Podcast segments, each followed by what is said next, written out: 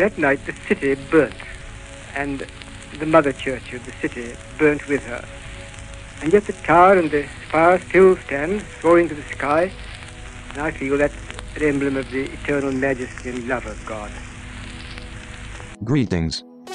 You are tuned into the Miserable Offenders podcast. Pull up a chair and join the conversation as we seek answers to life's big questions, drawing wisdom from the well of traditional Anglican theology. This is a production of the North American Anglican.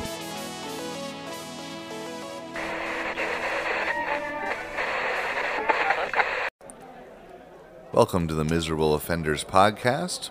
My name is Jesse Nigro. I am the editor of the North American Anglican, and today I am joined by both Father Isaac Ra- Deacon, or sorry, Father Isaac Rayberg and Deacon Andrew Brazier. Father, Hi, I'm Father Isaac Rayberg. Always good to be here on the Miserable Offenders. I'm the uh, rector of All Saints Anglican Church in San Antonio, Texas, and the canon for liturgy for the Anglican Diocese of the West in ACNA. Hey, and I'm Deacon Andrew Brazier. I'm the vicar for the Anglican Church of the Good Shepherd in Pelham, Alabama, and the chancellor for the jurisdiction of the Armed Forces and chaplaincy for the ACNA. Glad to be here, guys. Awesome. I'm glad to have you guys, and I apologize, uh, Father Rayberg. I almost made you a transitional priest back to deacon. Um, so yeah, there's there's a little slip of the tongue there. But um, today we're excited to talk about something we've actually been talking about, wanting to talk about, if that makes sense, uh, for a while, which is Rod Dreher's The Benedict Option. What are you guys uh, looking forward to unpacking the most from this conversation? Well, I had started reading the Benedict option um, right around the time I was becoming vicar of the parish, um, transitioning from uh, being the the uh, assistant rector to, to actually being the, the vicar and then later the rector. And so this is a real it was a really interesting time for me to read it originally, and revisiting it is um, is is going to be very nice after a couple years sitting in uh, in this office. Yeah, and I guess the, the thing that really gets me the most is how much of a conversation starter it's been for a lot of uh, low church circles, uh, evangelicals, non denominationals, etc., on who is Saint Benedict. You know, what is the ancient tradition, and uh, how did we do church? You know, 500, 1,000, even 2,000 years ago. So it interests me since in this day and age, there's a lot of opportunity to engage in uh, church history and also find a way to live it out uh, while also kind of educating our brothers and sisters in Christ who don't come from a liturgical background or come from a very minimal uh, liturgical background. Excellent. Yeah. Um, I those are both good points. My in my sort of returning to the Benedict option in order to prepare for this conversation, I guess I, I've just been reminded of how much of it I think is just almost plainly true um, and worth recommending to anyone who's any sort of Orthodox Christian in our times. And um, also that I, I find some of the uh, criticisms of the Benedict option, in my opinion, and I don't know what you guys think of this, but I think they very, very often tell more, tell me more about the person who's giving the criticism than it does about uh, Rod Dreher or the idea itself. Yeah, absolutely. The the most common one being this idea that um, he's just calling for a a um, complete retreat and um, and you know that other sort of thing. And it's plain if you read the book that's not the case. And uh, but but you know that's that's the way it goes. Right. And um, I, I hear plenty of people who I would say are sort of of the, I don't know, um, formerly conservative, maybe of the progressive evangelical or Catholic world, who um, they basically just like to label Dreher as a scaremonger. Like, oh, he's making it out to be worse than it really is. And um, boy, you know, from my perspective, I think very often that really just shows how cozy certain people have gotten with uh, the culture. Which, uh, yeah, again, I don't I don't think that Dreher is being overly alarmist here. I think he's being pretty matter of fact. I agree. And for anyone who hasn't read or engaged in any of his works uh, on his blog or in his books, you know, he's not the type, and he never comes out and says, the end is nigh, you know, take shelter, Christians, you know, this is it. He's not doing any sort of fear mongering, yet some of the works you read about the Benedict option or about his writings make it to be, make it seem like it's something of that nature when it, it really is not. I think, just you hit the, the nail on the head that really some of these critics, not all of them, because some of them have a lot of good value and insight and additions to the Benedict option, but for some of them that are just, let's just call them the haters of the Benedict option, they found find nothing redeeming in the work. Um, they're either really not engaging in the actual option that uh, Dreher is proposing, or they're simply saying that he's a fearmonger and uh, really attacking him uh, instead of attacking, you know, whether or not this is a valid idea to uh, preserve and to pass on Christian faith. And I think there are some folks that seem to have a bit of a vested interest in um, uh, keeping those connections with, uh, you know, like the religious right political organizations going, and that seems to be the kind of thing that Dreher's not a big fan of. Um, you know, really being invested in the in the the greater culture that is and, and against what Christians ought to be doing at times. Yeah, that's a good point. I think, um, especially some of the more vocal critics who have their own platforms, I think that's very much the case. Uh, Dreher's Benedict option really does sort of, um, well, rather unintentionally, I imagine, um, undermine in various ways what certain people who are I guess, making money at being Christian ideologues uh, have their own, you know, interests uh, tied up with. Uh, but that being said, uh, if you don't know what the Benedict option is, then this all sounds very confusing, I'm sure. So, uh, we decided to sort of uh, review this Benedict option frequently asked questions article that Rod Dreher actually posted to his blog at the American Conservative um, way back in 2015. Um, wow, that seems longer ago than I remember it being because I remember when this article came out. And uh, was that before? It, was that before it was even published? The book? Yes, yeah. this is yeah. before the book. Yeah, which which again goes to show that um, people who've kind of followed Dreher's blog for a while maybe have gotten most of the substance of the book already because this has been um, this has been a subject and interest that he has been writing about in this forum for years. So, um, that being said, I figure we could go about this in our um, the miserable offender's way, which is that. Uh, I'm going to read this first passage and then uh, see what you guys think about it. How's that sound? Sounds great. All right, I'm going to dive in. What is the Benedict option? Start with this famous paragraph from philosopher Alasdair MacIntyre's book, After Virtue.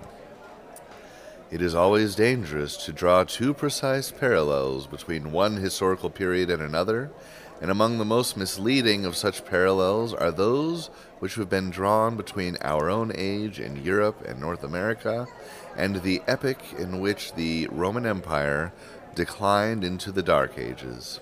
Nonetheless, certain parallels there are.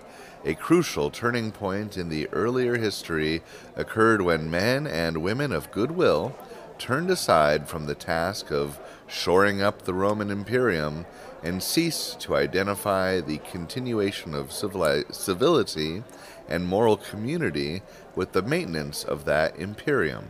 What they set themselves to achieve instead, often not recognizing fully what they were doing, was the construction of new forms of community, which within which the moral life could be sustained, so that both morality and civility might survive the coming ages of barbarism and darkness.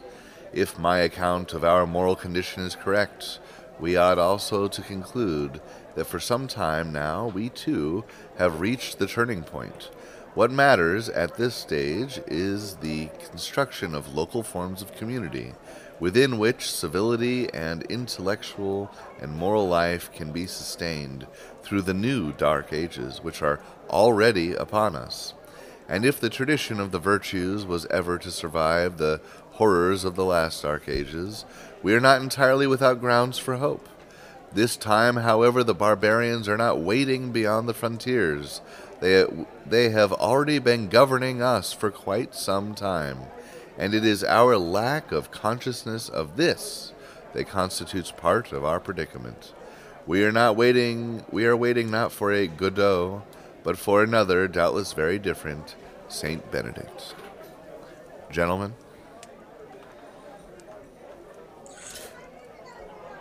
Not Yeah, too this, this, Yeah, go ahead, Father Isaac.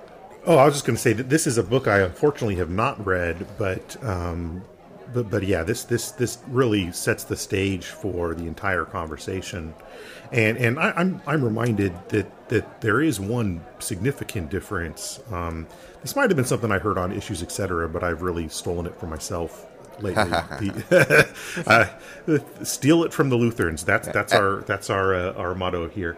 As Um, one does, as one does. Exactly, exactly. But um, the big difference, one of the big differences, is that um, Rome was a pagan culture. Ours is an apostate culture. That's an interesting point. Yeah. Um, and and similar to a point that uh, C.S. Lewis makes, um, which is to say that the uh, pa- the the neo pagans or sort of of a post Christian culture are not really the same as the actual pagans of a pre Christian culture, um, who were imminently convertible, as he puts it. Um, this, in a way, it does seem that our current culture is kind of, um, in important ways, inoculated to Christianity because of the sort of uh, remnants of a, in many ways, no longer functioning Christendom. Well, it's kind of akin to dealing with the barbarians uh, who were Arians. Uh, as I recall, drawn back from a history class many moons ago, the Franks, when they were pagan, were uh, of an Arian Christianity. And so it's kind of akin to that situation of we're engaging a culture, which is our own culture. It's not an outsider culture. It's our own culture has become heretical. They are familiar and were born and bred in Christianity. But interestingly enough, like you put Father Isaac, it's apostate because they're not even claiming to be a form of Christian anymore, like the Arians were. Hmm. But they've wholly rejected it. And instead, in today's society, what, what I've noticed at least, and many others have, I'm sure, is that people really want to sink their teeth into morality. They'll tell you all day long that you're wrong and tell you that they're right, and that what they're doing is for the moral good but they don't do it based upon any religion necessarily. And so they've rejected the central truths of Christ that provide the moral basis, and instead have reduced Christianity to a moralism. And they'll take the moralism, but they'll reject uh, the actual faith and the doctrine itself. And so we're in this interesting world where if you do Christian speak, you know, or you start coming up with a to a conversation of the doctrines of Christ, you immediately get resistance as to whether or not there's any truth of Jesus Christ himself. But then the morality and the teachings, they'll take and run with it all day long for whatever uh, social cause or whatever uh, political system or economic system they want to justify. Which is interesting because that particular morality would not have existed without Christianity. I mean, the, the, the pagans did not have that morality at all. I mean, even the idea of that um, you know there's there's any sort of intrinsic worth to to people in general was just with them you know equal rights and anything like that is completely a foreign concept without um, the things that Christianity has done in the West. Right. Yeah, that's that is a good point. Um, And I think, in a weird way, this shows up in our sort of moral disagreements, or my moral disagreements at least, with uh, non Christians of the post Christian West, in the way that, for instance, I, I was recently um, on Facebook having a disagreement with someone. I know, I know.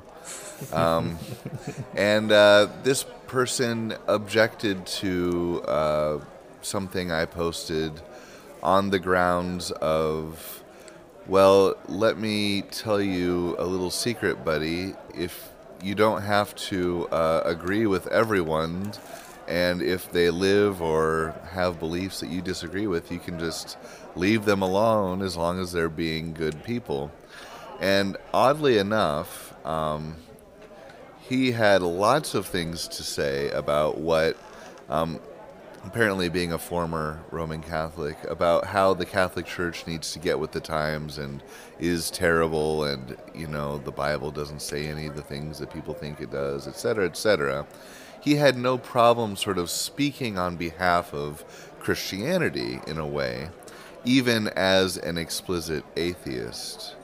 And I think that's kind of one of the weird features of um, a post Christendom scenario, which is that you get the barbarians, so to speak, in charge, but they all feel like they can sort of speak on behalf of Christianity too. In a, if that makes sense, there's there's this sort of like, oh, uh, they're to go apologize to um, everyone else, you know, who's been offended by um, Christian civilization, even though they themselves are representative of sort of the removal of anything Christian about our civilization. Um, so it, it's odd. I find that you know secularists in in this context sort of want to have their cake and eat it too, mm-hmm. and um, which makes you know disagreements even the more uh, all the more perplexing but again the uh, perplexing nature of moral disagreements is exactly what MacIntyre's book is all about um, all that being said who wants to uh, read that short little paragraph next and uh, just open that up for um, the next round of uh, discussion because I think he gets into some interesting ideas there. Yeah, I'll take that up. Thank you. The Benedict option refers to Christians in the contemporary West who cease to identify the continuation of civility and moral community with the maintenance of American empire, and who therefore are keen to construct local forms of community as loci of Christian resistance against what the empire represents. Put less grandly, the Benedict option, or BENOP, is an umbrella term for Christians who accept MacIntyre's critique of modernity, and who also recognize that forming Christians who live out of Christianity, excuse me, and also recognize that forming Christians who live out Christianity according to the Great Tradition requires embedding within communities and institutions dedicated to that formation.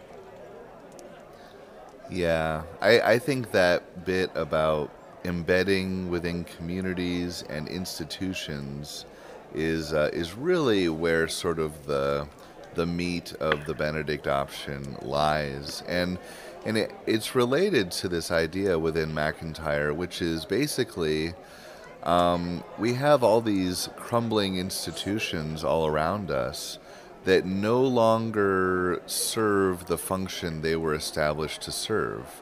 They no longer um, are capable of promoting virtue because the people running them either aren't agreed as to what morality is or what would constitute right action, but um, or else they sort of have a deeply anti-Christian uh, view that's that actually goes directly against what um, institutions like universities or uh, formerly Christian denominations, etc. um, so you have, yeah, we have this situation where people seem to be interested in investing in institutions that are probably going to be much smaller and we could say homespun even that actually do what what a Christian institution should do. Now, Jesse, you teach for a Christian school. Is that is that right? Yes. Um, yeah, I teach philosophy f- at a classical Catholic high school, and um, I yeah I definitely see what we're doing there as as very much a Benedict option movement. Um, we have parents bringing their kids in who many of whom were formerly homeschooled and um, you know the only reason why you bring your kids to a school that's Catholic and classical is because the public schools, or even the parochial Catholic schools, maybe, are not such that you think that they're actually going to um, help your child in in the uh, growing in their faith.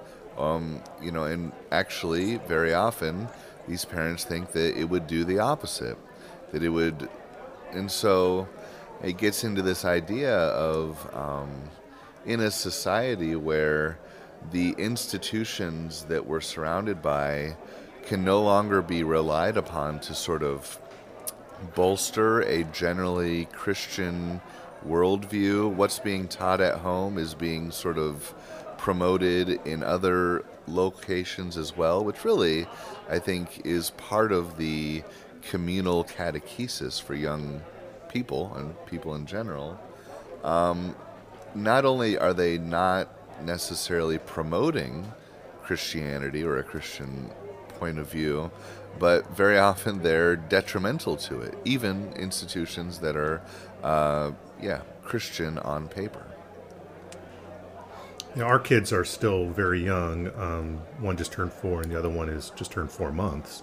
But um, yeah, when our first uh, daughter was born, my wife and I talking, yeah, we, we decided right away we, we are not going to be able to trust our kids to the, the public institutions. Um, and we would have to look very hard for um, a trustworthy Christian institution because we, we've got Christian schools, you know, coming out of our ears in this town, but not all of them would I trust with either the educational or moral, or certainly not religious formation of our daughters. Yeah, and I like to step in and say, because this is something that's been going through my wife and my mind for quite some time. We've got young kids too, uh, five and about to be a two-year-old, and what has kind of driven me through through my blogging um, and my kind of focus ever since I started having kids is how to form your own children. And really, the Benedict option is kind of a reflection of you know how we raise our own families. Uh, I mean, the Benedict option, in its essence, it inter- interacts and not interferes, but interacts and helps formulate a plan for how you raise your own families, much less how you engage in society. And for us, it's helped me to realize that for far too long, we as a society just simply try to let you know communal education, you know, uh, public education, actually raise our children for us to a certain extent. Not completely, not wholly, but we give far too much deference on much of the formation of our children to uh, to the teachers, and uh, and it's probably a reason why teachers are so frustrated. I've got many friends who are teachers because their children aren't being raised uh, by their own parents, and they essentially become babysitters. There's a lot of failures in our system and in our society. But before I digress too much, what has helped me in, in reading about the Benedict option realize is that look, we are responsible for the raising of our children in the faith, and catechesis, which, if listener, if you're not familiar with the word, it's the teaching, the teaching of the faith. And so, when it comes to raising our families and uh, being good parents too, uh, young Christians who will one day, Lord willing, be confirmed into the church, it is important and crucial that we find ways and we create ways to make sure that they are learning the faith. Uh, the simple basis of the Book of Common Prayer is that anyone who's going to be confirmed and, and receive communion will know the commandments, uh, know the creed, the Apostles' Creed, and uh, know the Lord's Prayer. And that's really just kind of a basis, a simple foundation uh, for the basic faith that we have. Uh, but as parents, we are especially challenged to make sure that the way our kids are educated in society and the way our kids learn how to act, how to behave, how to take up the mantle of being a Christian is something that we pass on to them because no one else is going to do it for us. And society is going to do everything they can to strip away and to introduce them into the ways of the world.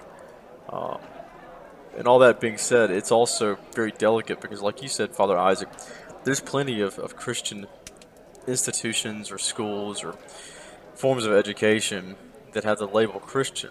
But you've got to be careful because you could end up having your, your child, you know, raised in a, a faith altogether different than the uh, the very Christianity you're trying to raise them into, or have the opposite effect of having a, a stripped down education that's sheltering your children from you know basic concepts that are not foreign or not anti-Christian, but because of a particular philosophy, they're not teaching you the full gamut of of the sciences or the arts, uh, whatever it may be.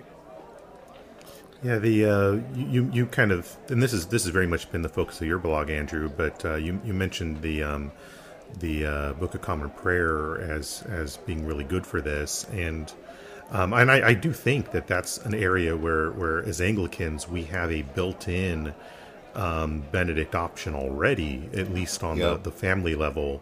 You know, and and it's been pointed out many times that the prayer book has its roots in Benedictine spirituality um, it, it, really forms almost a rule of life in of itself for for regular folk, not not just monks. And uh, there's this quote in in the third chapter of the book, and this is a little bit afield of what we were going to do, but I, I, have it here that I, I, I, thought was really good when I was reading it the first time. Um, you know, regarding the idea of the rule of Saint Benedict, and we can apply this to to just the prayer book lifestyle as well. You know, he he writes, um, despite the very specific instructions found in the rule, it is not a checklist for legalism. And then he quotes um, a Benedictine priest here who says, The purpose of the rule is to free you. That's a paradox that people don't grasp readily. Yeah, that's interesting. Um, and absolutely one of the paradoxes of, of Christianity, of, of life and you know human existence in general, um, especially with regard to the virtues, which is so important to uh, to uh, MacIntyre's original book. And I think it, the prayer book is is so it's hard to describe even to someone who's not deeply familiar with the prayer book tradition just what it is that is so captivating and special um, about it but you know, I, I have a, a, a, Lutheran pastor friend who was like, you know, you, you, agree with us on a on a lot of significant things. Why don't you just uh, jump ship? You know, it'd make life easier. And uh, and one of the things that I pointed to is I said, you guys don't have the Book of Common Prayer, right? And I mean, you you probably could use it, you know, um, it, whether whether they would or not, you know, is up to up to our Lutheran brothers and sisters. But um, what it does, and, and one of the key ways that I think it's so um, essential to this Benedict option um, conversation, is that it's this organic tie between various institutions, or uh, what what Luther would call estates. Right? You have the estate of the home you have the estate of the church, and then you have the sort of public estate.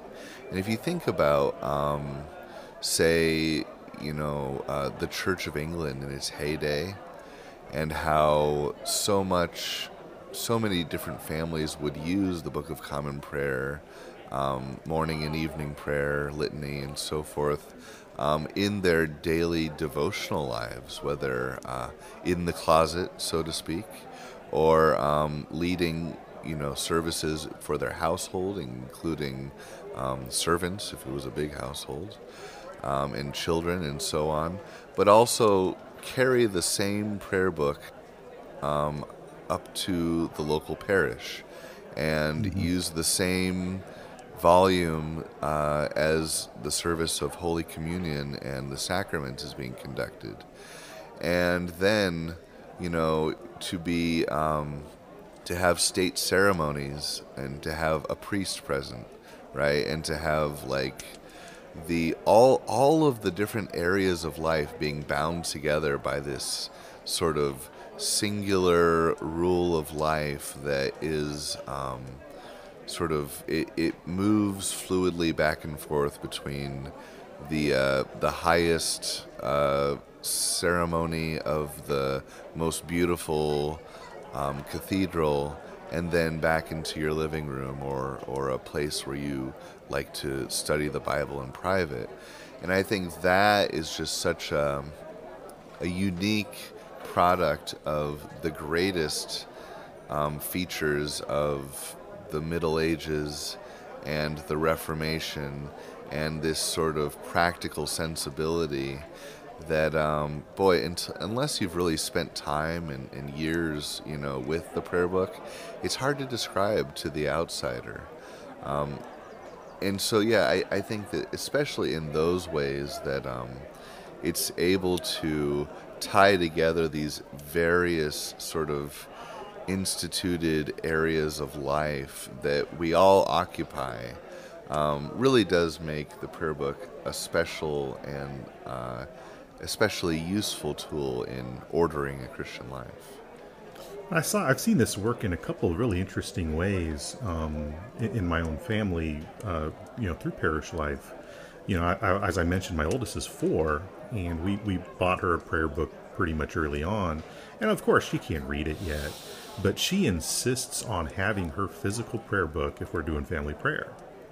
Hmm. Um, she she knows the services just from being around them, and um, to, to the to the point where the, uh, the the adults are surprised that a four year old knows these things. It's just, I mean, it hasn't been particularly intentional. It's just she's been around them.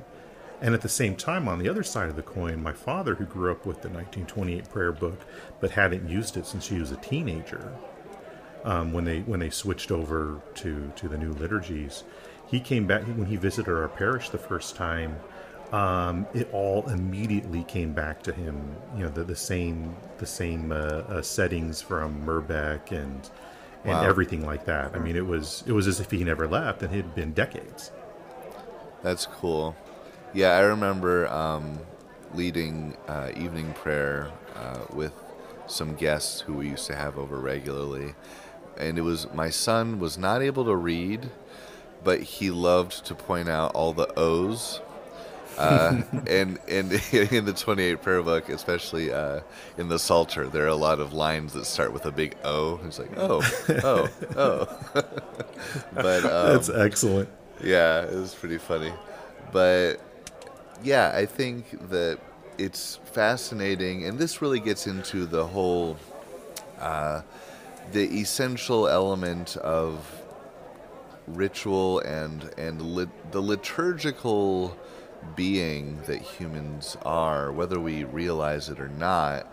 And I think this gets to this idea um, that Dreher has of the importance of these sort of deep, embedded liturgical traditions within communities. Um, we're not gonna, it, the chances that a person is going to stick to their guns when it matters the most um, by going it solo are just not good. They're not as good, especially if you care about your kids, as if you're practicing these things as a community and they see that, ah, all the people I know, all the people who I respect, all the people my parents respect and their friends, they participate in these, these traditions as well. Um, and we do it liturgically and we do it as a group. And I can tell you um, from experience, as someone who grew up in a more uh, Pentecostal environment, where certainly the the the faith and the belief of at home was devout, and my parents believed what they believed, but without um, really a robust community outside of the home and maybe church on Sundays. But without sort of these intermediate institutions where certain practices were being observed by, I don't know, someone besides mom and dad, it didn't take long for me as a young man to sort of realize like, this whole religion thing is kind of just a private thing that mom and dad are into. And really, none of my teachers believe any of this. And if these are the people I'm supposed to be learning uh, some of the most important things from, then why should I trust mom and dad over them? And of course, that kind of questioning becomes even more potent when you add uh, adolescence and everything that that entails as well. Absolutely. And the other thing is, is that when you see even fellow church members, you know, when we treat our religion across the board as being an internal private affair and uh, simply something that we just kind of cling a hold to instead of living out and having a, a full engagement with our lives. It's easy, especially as someone who's uh, young and being raised in the faith, to look at it and just say, Okay, so this is really just kind of a, a private option. Just like, you know, do I like Coke or Pepsi? You know, do I prefer, you know, sports or, you know, something different? You know, do I, you know, what is my preferences in life? When it becomes merely a flavor to choose, to savor uh, or to reject because you don't savor it, then it very quickly goes from being a religion to really more of a social club you go to uh, once a week, which is really what much of Christianity has, has turned into. Um, even here in the, in the Bible Belt in the Deep South, I've seen how we've just simply become, uh, instead of culturally, uh, well, there's cultural Christians, but instead of being continuously in church worshiping and going out and serving on uh, Sundays, Sunday evenings, Wednesday nights, and other days of the week, it's just a, a one day affair. And even then, that gets difficult because, oh, you know, little Billy, he's got his ball game, and they're playing ball games now on, on Sundays, so we're going to have to miss out this week. And it purely becomes just an optional exercise uh, to even attend a church. Yeah, that's um, boy, cultural sort of creep into what used to be sort of sacred space for the normal household is is no joke. I mean, and that ball games on Sunday is is yeah, that is a real thing, and it seems so innocent in a way. It's like, oh well, it's just it's just little league or whatever, you know. But um, yeah, what what I'm sort of surprised, and, and this sort of relates to uh, you know Father Isaac talking about um, you know how easily little kids can sort of make the the prayer traditions of of the grown-ups their own. But i'm also actually have been impressed by how my own kids sort of take our peculiarities in the name of christ um, in stride. And um, they're like oh well we're so we're different that way because we're christians? Okay cool you know they just sort of you know they're uh, especially you know my son who's older um, he's eight now. He's he just sort of accepts it, like oh, and we have these conversations, like so so and so doesn't go to church, um, uh, you know, so what does that mean? What does that? What kind of person are they? You know, like like okay, that's that's an enormous question that we have to unpack, and you know, which inevitably he gets bored with the answer before I'm done. But you know, all all all of that is to say that there is a certain childlike trust that we can, um, I think, be confident in. And uh, you know, if if you were a rebellious teenager like I was, then you you maybe have more fear and trepidation over sort of pushing the peculiarity and the uh, the weirdness of Christianity too hard on the kids. And I think the truth is is that they really, you know, they're they're hardwired to trust mom and dad, especially if your home life is a caring home life and you are a source of life and uh, love for them. Um, they're going to trust you until you give them a good reason not to. And um, we don't have to be so careful, maybe, or as careful as sometimes I, I- think I accidentally are or am, you know. But um, yeah, they really do sort of like, oh, okay, we do things differently. We're not gonna have baseball, you know. I'm not gonna see the guys today or whatever, you know. Well, all right. So yeah, they'll it. usually they'll usually, if yeah, if you, if you have a good, loving family environment where this is just the way we do things, the the, the, way that the teenagers' rebellion, we'll put it in quotes, will go is going to be a lot more innocuous uh, you know, listening to weird music or, you know, strange hairstyles, uh, you know, things like that. And I, and I say that from the book that, that my brother and sister and I wrote rather than the one we read. Nice. Because, I mean, yeah, I mean, the, the, the religious upbringing, you know, the, those core things were, were not something that were, were departed from. Um, you know, it was, it was really the, uh, you know, not in the teenage years at all. It, it was really, silly, superficial things that, that don't really matter.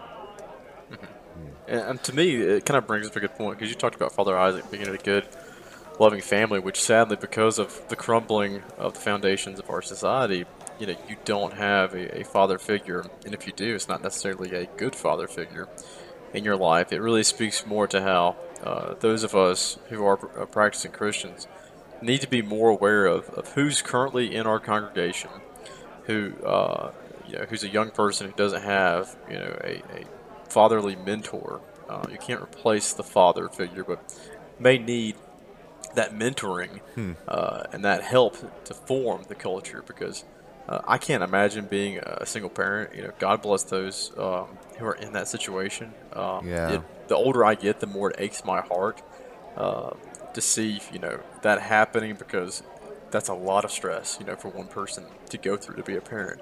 And so something that's been speaking through my heart recently is how we as Christians need to see what we can do, you know, uh, engage with the parent on like how can I be of assistance. Um, and it may be as simple as just making sure, you know, that uh, the young ones, you know, are involved in the church, you know, in the, in the, right programs, whether or not it's the youth group, whether or not it's a confirmation class, just make sure that child or those children aren't being ignored so that we can form them into the faith so that when they go through their own additional struggles in life, they'll still be able to go back and say, you know what, I may have my doubts or I may be going through a tough time, but that Apostles' Creed is in my mind. You know?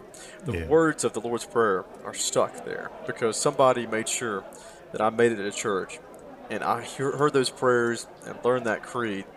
And so, even in the toughest times of life, when I don't know where to go to, I can go to the Psalms. I can go to a prayer. I can go to the, the prayers of the liturgy and, and be refreshed or find comfort.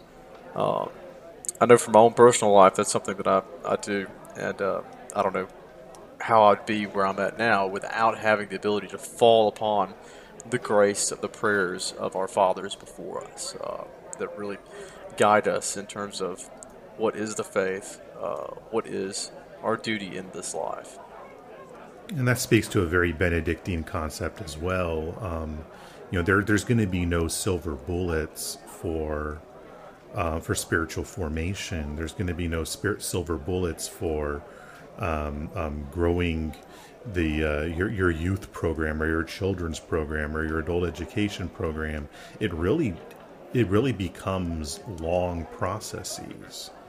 Um, you know that revisiting the Psalms monthly, if you're following the prayer book's way of doing things, um, hearing that story of Jesus again and again every year as you walk through the church year, um, going through that catechism, question and answer, question and answer, uh, and and seeing these things through week in and week out. Um, that's that's how formation happens. Um, you know, a big event might be fun, but formation doesn't happen in big events.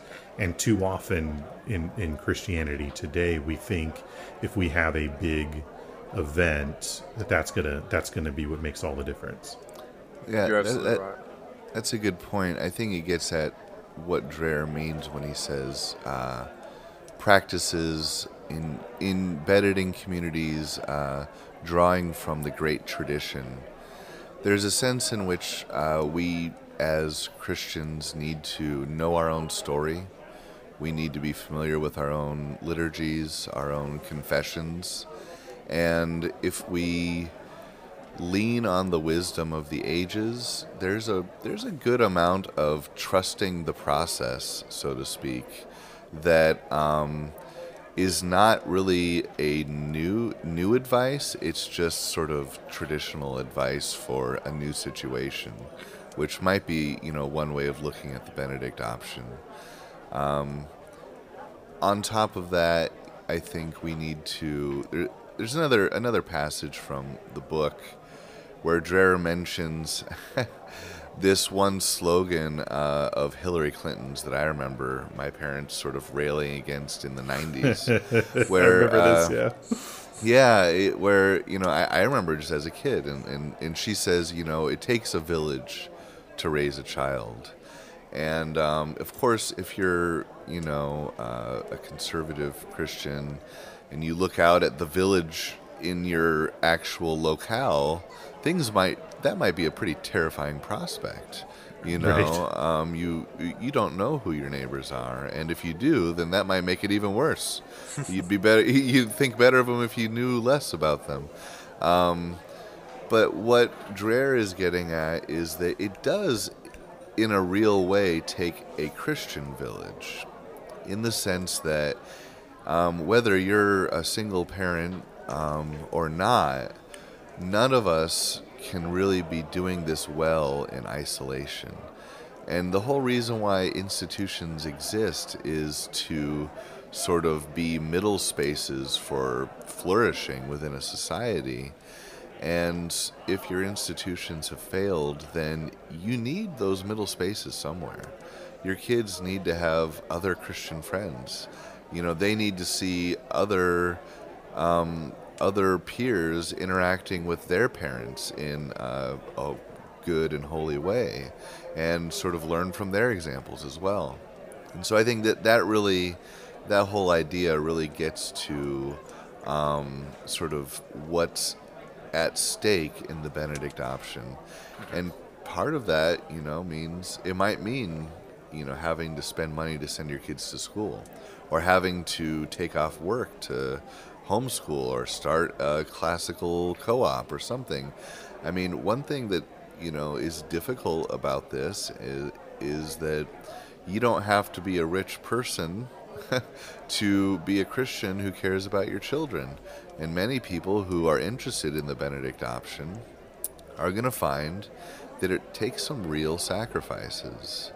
And um, that's the sort of thing that, you know, Andrew, when you're talking about uh, the single parent, I think anybody who's in this struggle, we as the church need to start thinking about our congregation as, you know, people who are in this struggle together with us. And Exactly.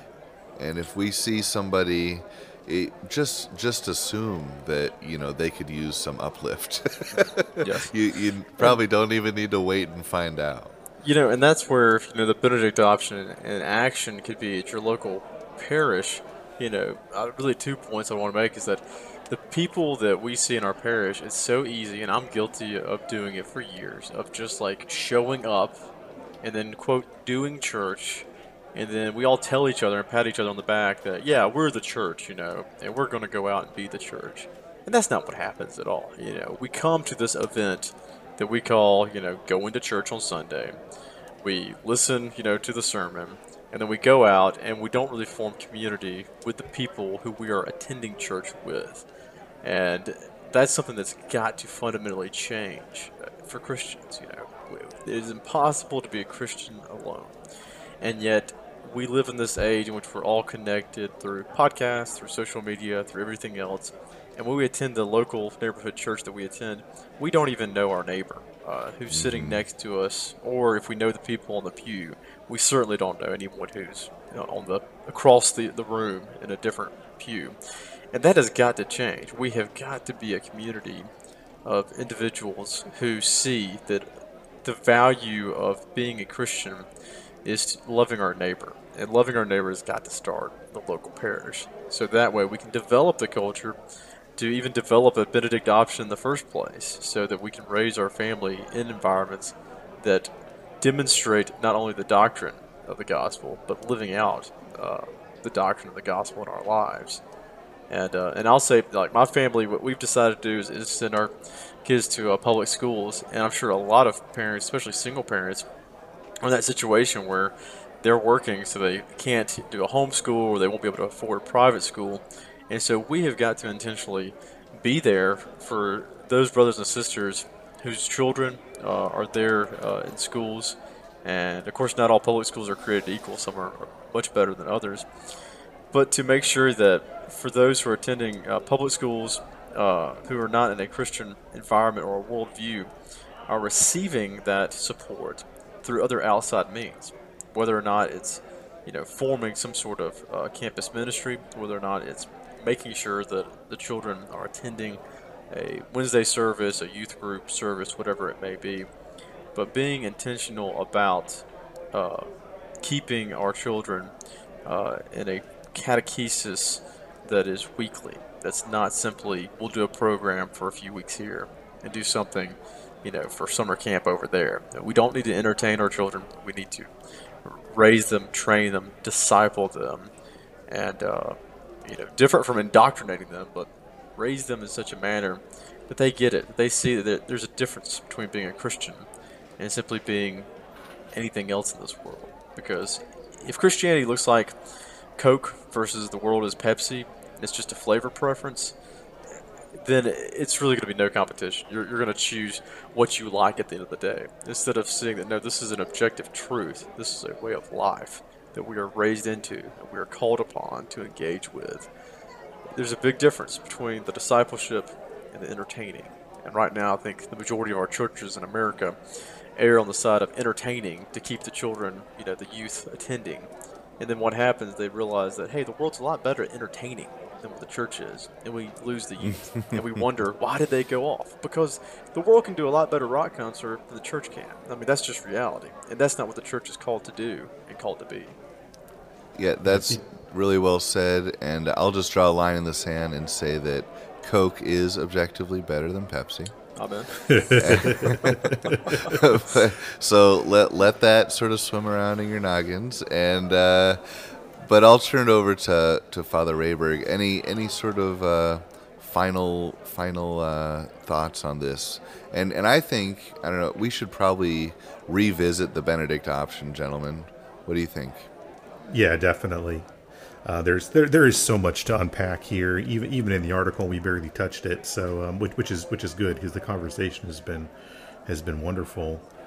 Um, yeah, I, I I I really like what what you were saying, Andrew, about getting you know the intentionality, um, showing why this is that that formation, and and and, and there's something uh, about um, the traditions of the church that is both that, that can be both intentional and organic. And, and I think having having both of those elements is, is really important um, because something that's just artificial and intentional tends to reek of you know kind of a more marketing sort of way of doing things. And, and you know it, and that's and that's that's what we see too often in the church is is this thought that if we yeah if we do the the um, the glitzy marketing whether that's um, you know our, our, our, rock concert or our or our program or um, this super event that's going to change your life well none, none of that's true. But the church whether it's a little church or a big church what the church can do better than the world is give you silence that's directed towards God, give you a place of contemplation um, that, that and, and and meditation that drives you to your Creator rather than to yourself. Um, you know that's that's what the church is designed for. Um, being different from the world in the best possible of ways. Hmm. Well said. Yep, I agree. Well, I think uh, we should, yeah, we'll definitely have to revisit these themes uh, again soon. But that will have to be it for today. Thank you so much for uh, listening. And uh, as always, we look forward to uh, hearing from our listeners any feedback you have about this episode or one from the archives. Please let us know. And goodbye. Until next time. Have a good one.